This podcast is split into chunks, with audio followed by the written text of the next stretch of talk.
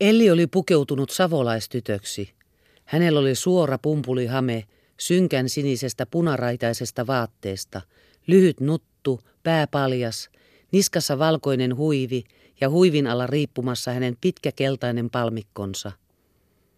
Tämän pukunsa hän oli miettinyt ja valmistanut tätä huviretkeä varten, jota hän jo kauan oli ajatellut.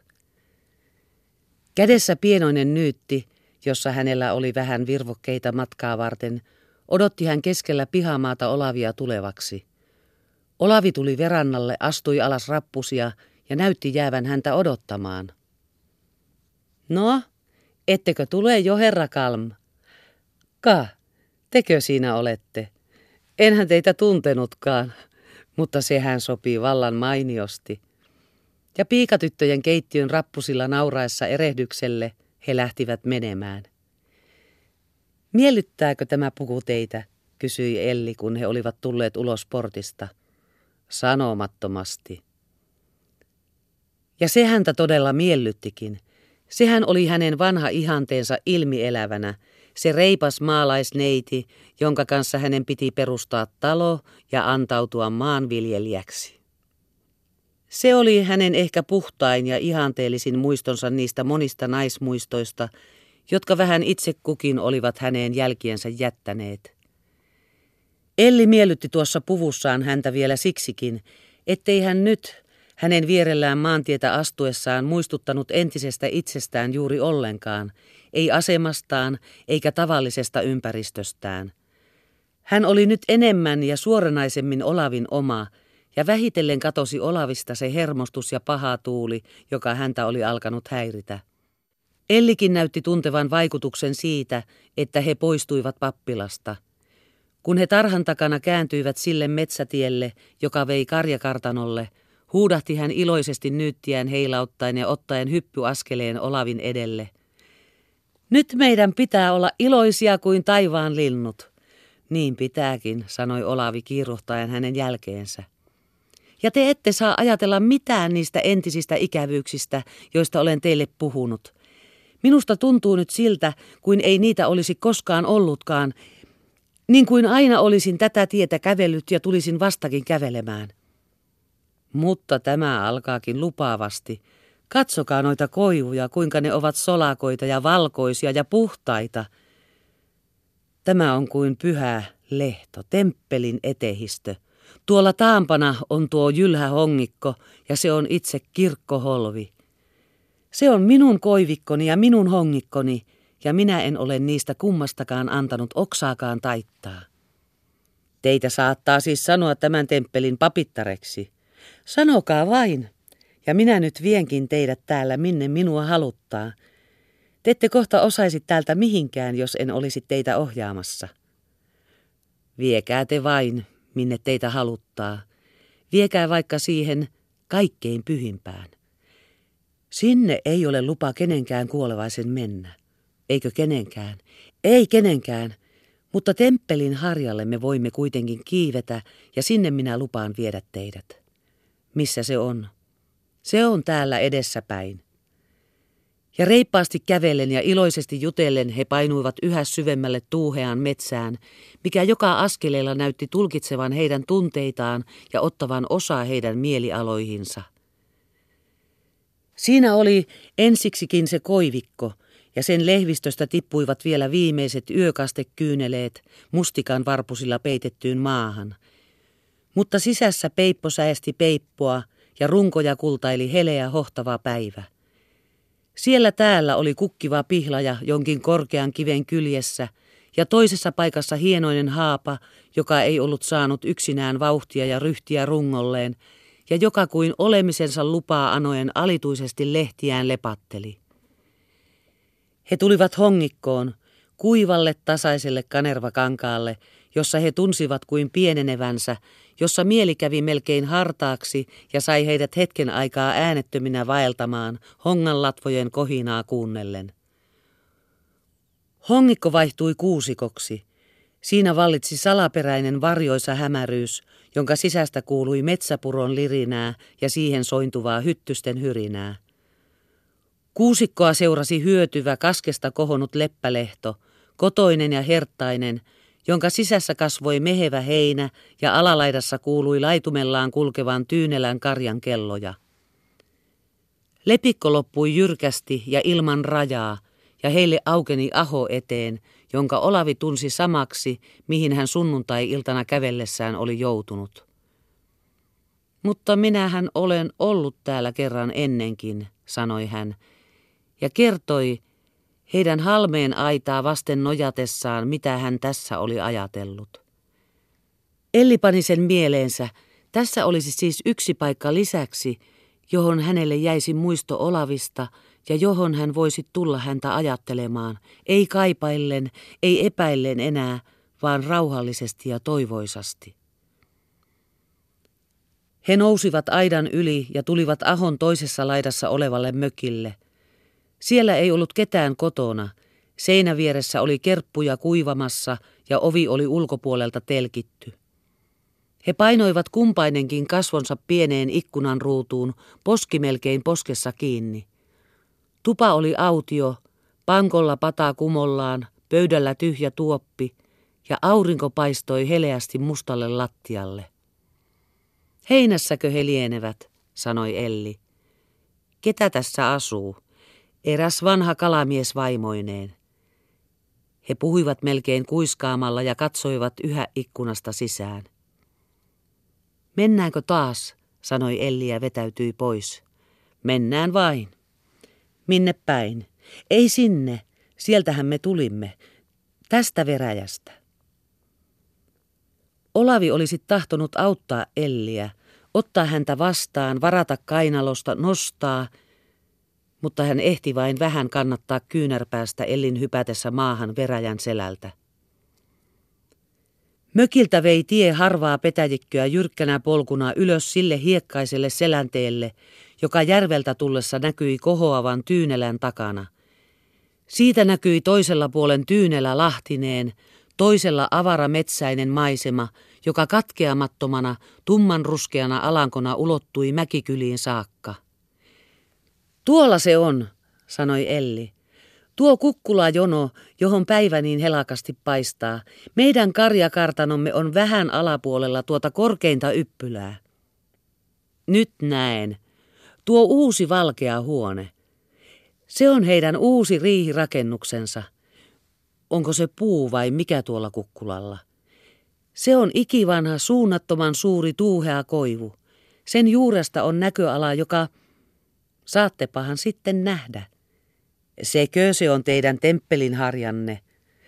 Se se on, mutta sinne on vielä matkaa, koko tuo metsäinen taival ja koko tuo rinne kiivettävänä.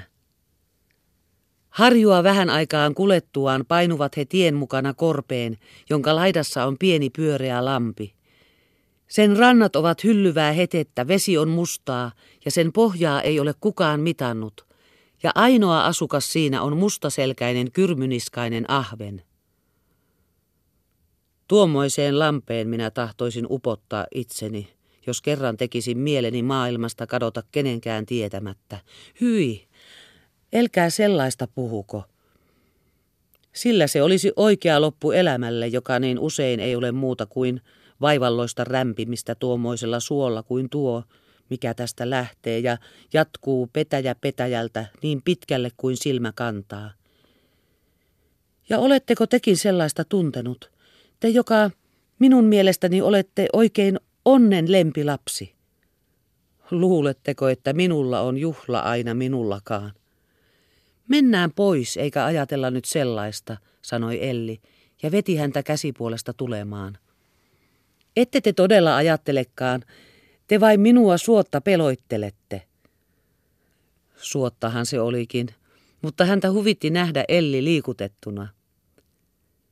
Suon poikki päästyä maat taas kovenivat, ilostuivat ja virkistyivät, ja tie, joka vaivalloisesti oli kulkenut lahonneita pitkospuita myöten, alkoi taas hauskasti ja kuin omiksi huvikseen heittelläitä milloin millekin puolelle pienen puron pohjaa, jonka kesä oli kuivanut melkein vedettömäksi.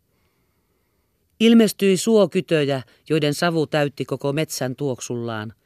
Tuli niittymaita, joissa toisissa oli jo heinä tehty, Toisissa paksu angerva ja tuuhea saraheinä vielä hurotti aitain täyteisenä ja pyrki niiden raoistakin ulos. Eikö istuta tähän ladon kynnykselle, ehdotti Olavi. Istutaan vain. Matka alkaakin olla jo puolessa. Lato oli heiniä puolillaan, tuoreita, hyvänhajuisia, vasta korjatuita. Olavi heittäytyi pitkälleen ja katseli Elliä, joka keskellä ladon ovea oli kuin kuva kehykseen sovitettuna. Hänen vartalonsa ulkopiirteet haihtuivat hiukan mustan viheriään kuusimetsätaustaan, mutta kun hän oli riisunut huivinsa päästään, erottuivat hänen kasvonsa ja keltainen tukkansa siitä kuin kullattuina. Hän oli siinä niin kiihkoton, niin puhdas aatteinen, vähän haaveileva.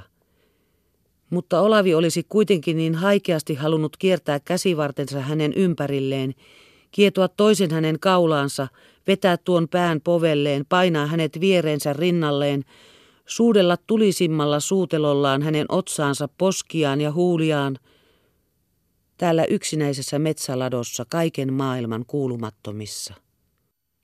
Elli katsahti taakseen. Hän näki, että Olavi lepäsi kädet pään alla heinissä, joihin hänen vartalonsa oli vain vähäisen vaipunut ja joissa hän näytti olevan kuin aalloilla, jalka sulavasti koukussa ja polvesta pienenä kaarena. Hattu varjosti hänen kasvojaan. Hänen silmänsä paloivat sen alla mustina, eikä niiden katse väistynyt.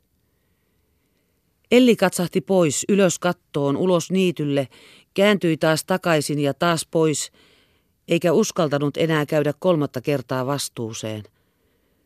Nuo silmät olivat monta kertaa ennenkin seuranneet häntä samalla lailla venheen perästä heidän soudellessaan, pöydän takaa heidän veranalla istuessaan, mutta eivät koskaan niin läpitunkevasti, niin melkein herpaisevasti.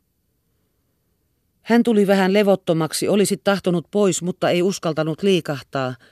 Hän olisi tahtonut sanoa jotain, mutta jäi kuuntelemaan äänettömyyttä, joka yhtäkkiä kuin humisi hänen ympärillään, mutta josta hän samalla erotti kaikki pienimmätkin äänet – Peipposen sirahduksen metsän rinteessä, heinäsirkan kitinän niityllä, leivon viseryksen taivaalla jossain ja ladosta heinäkorren kahauksen. Hän hämmentyi. Eikä hän tiennyt, halusiko hän, että Olavi levittäisi hänelle sylinsä ja pyytäisi häntä siihen heittäytymään, vai pelkäsikö, että hän sen tekisi, vai olisiko hän pyytänyt häntä jättämään sen tekemättä niin kuin silloin, kun hän sitä yritti, jota hän koko sen yötä oli sekä katunut että hyväksynyt, jota hän oli odottanut seuraavana iltana uudistuvaksi ja taas ollut tyytyväinen, ettei se ollut uudistunut. Ei, ei. Niinhän se kuitenkin pitää olla.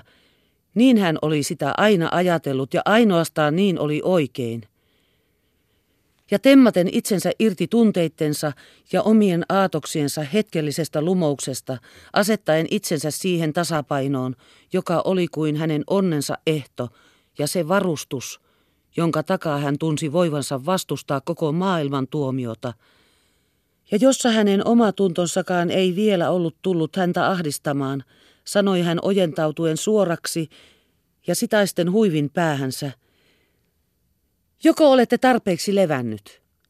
Entä te? Minä jo olen. Mennäänkö sitten taas? Pian sai Olavikin takaisin vähäksi aikaa häiriytyneen rauhansa. Mitäs siitä, parastahan oli näin. Ja kun hän näki Ellin kulkevan edellään kukkivaa ojanreunaa pitkin, ja sitten veräjän yli noustuaan siihen nojaten häntä odottavan, ja leikillään tarjoavan hänelle kätensä avuksi, hellä, syvä ja luottava ilme noissa suurissa, aina vähän surullisissa silmissä. Niin hän käsitti kuin yhtäkkisenä ilmauksena, että jos heidän suhteensa olisi siitä, mitä se nyt oli, muuttunut toisenlaiseksi, se olisi samalla ollut pilattu ja menettänyt sen hienon lemunsa, jota hän siinä oikeastaan rakasti.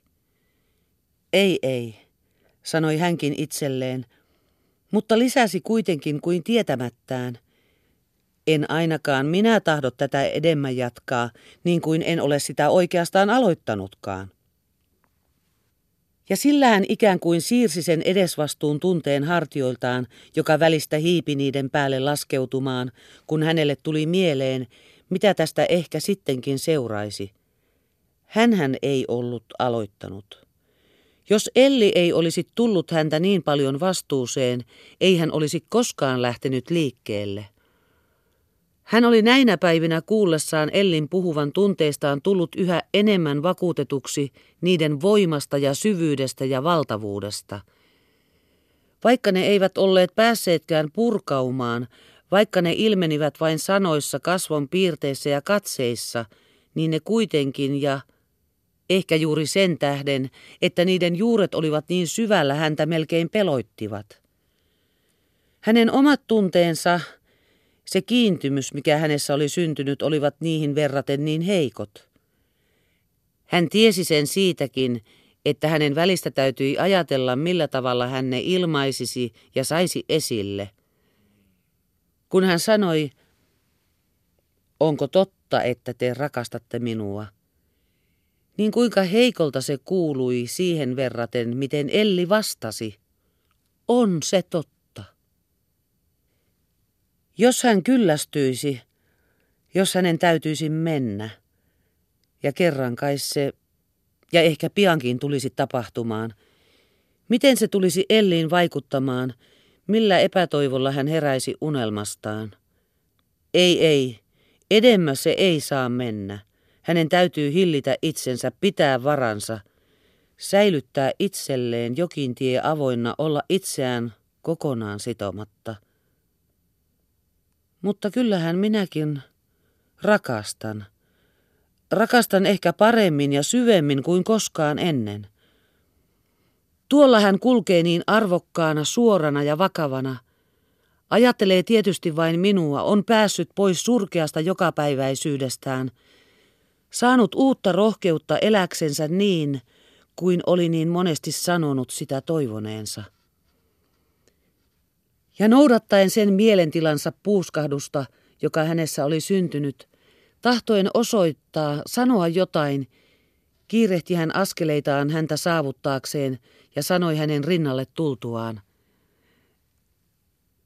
Eikö teistä ole kovasti omituista, että me näin kahden vain vaellamme? Emme kaipaa muuta, emmekä tarvitse muuta. Tiedämme vain sen, mitä tiedämme. On se, on se niin, että minä en ymmärrä, kuinka tämä kaikki... Ellin kasvot eivät mitään ilmaisseet, eikä hänen äänensäkään. Mutta Olavi näki, että hänen silmänsä täyttyivät kyynelillä ja että hän kumartui tiepuoleen kukkasta noukkimaan niitä salatakseen.